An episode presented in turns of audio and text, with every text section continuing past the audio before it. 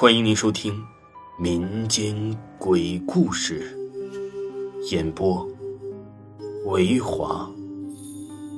如果您喜欢维华讲的民间鬼故事，那您就不要吝啬您的小手，点个赞，关注一下再走吧。精彩继续。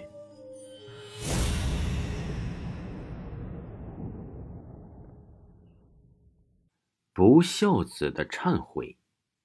李老汉有三个儿子，大儿子是个先天性的残疾，也就是通常所说的智障；二儿子是个暴发户，常年在外不在家；三儿子是个普通的农民工，每天呢在工地上做活这年冬天呢，他病入膏肓，他多么希望儿子来看看他，可是他身边连个照应的人都没有。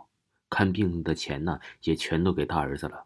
他的老伴儿便给他的二儿子打电话，老二啊在那有一搭没一搭的说着，身边还传来了好几个女儿的嘀咕声，接着就是一帮人的吆喝，还有碰杯的声音。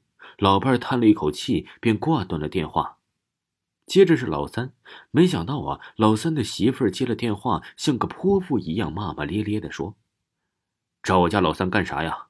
我家老三一天累死累活的，也没几个钱，要看病找别人去。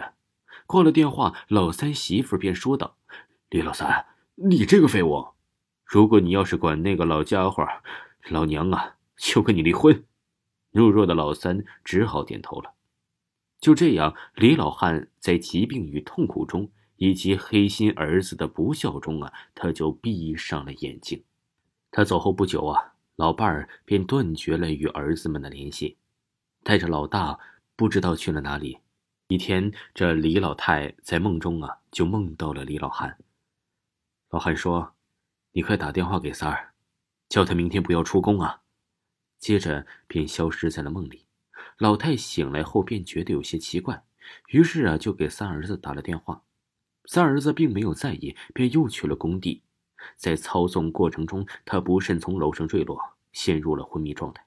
好在呀，医院抢救及时，把他救活了下来。连医生都觉得从那么高的楼坠下生还那是个奇迹了。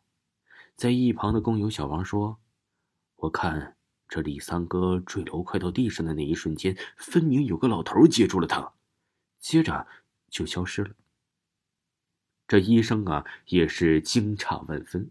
他怎么也不相信，怎么会有个老头能接住他呢？这简直是不幸中的万幸啊！不久之后啊，李老三呢就醒了过来。之后啊，他就痛哭流涕，众人呢都不明所以。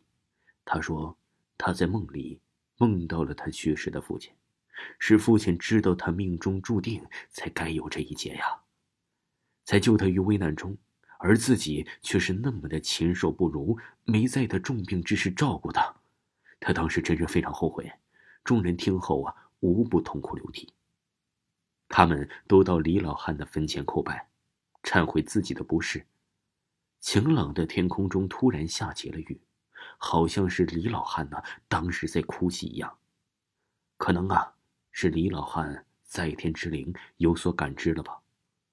后来老二、老三。还有三儿的儿媳妇也渐渐懂得了为人之道，孝敬起了母亲，担任起了养大哥的责任。这个家呀，成了别人眼中最羡慕的家。听众朋友，本集播讲完毕，感谢您的收听。